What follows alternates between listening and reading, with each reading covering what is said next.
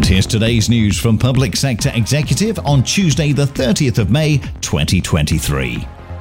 The government's new solar task force has met for the first time as it looks to explore how to increase the number of solar installations in the UK. These plans will be supported by looking into the potential of schools, commercial buildings, warehouses, and car parks in providing reliable renewable energy for the country. DEFRA has announced a new £40 million fund that will help with biodiversity projects and combating climate change and poverty. Applicants in the United Kingdom and internationally are able to apply for grants to help bring biodiversity to the forefront of the fight against climate change. And the government's property agency has announced that it has achieved practical completion at the government hub in Croydon.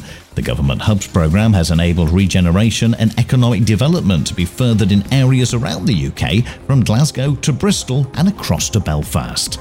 And that's the latest. Don't forget to like and subscribe to make sure you receive every new bulletin and check out our website, publicsectorexecutive.com.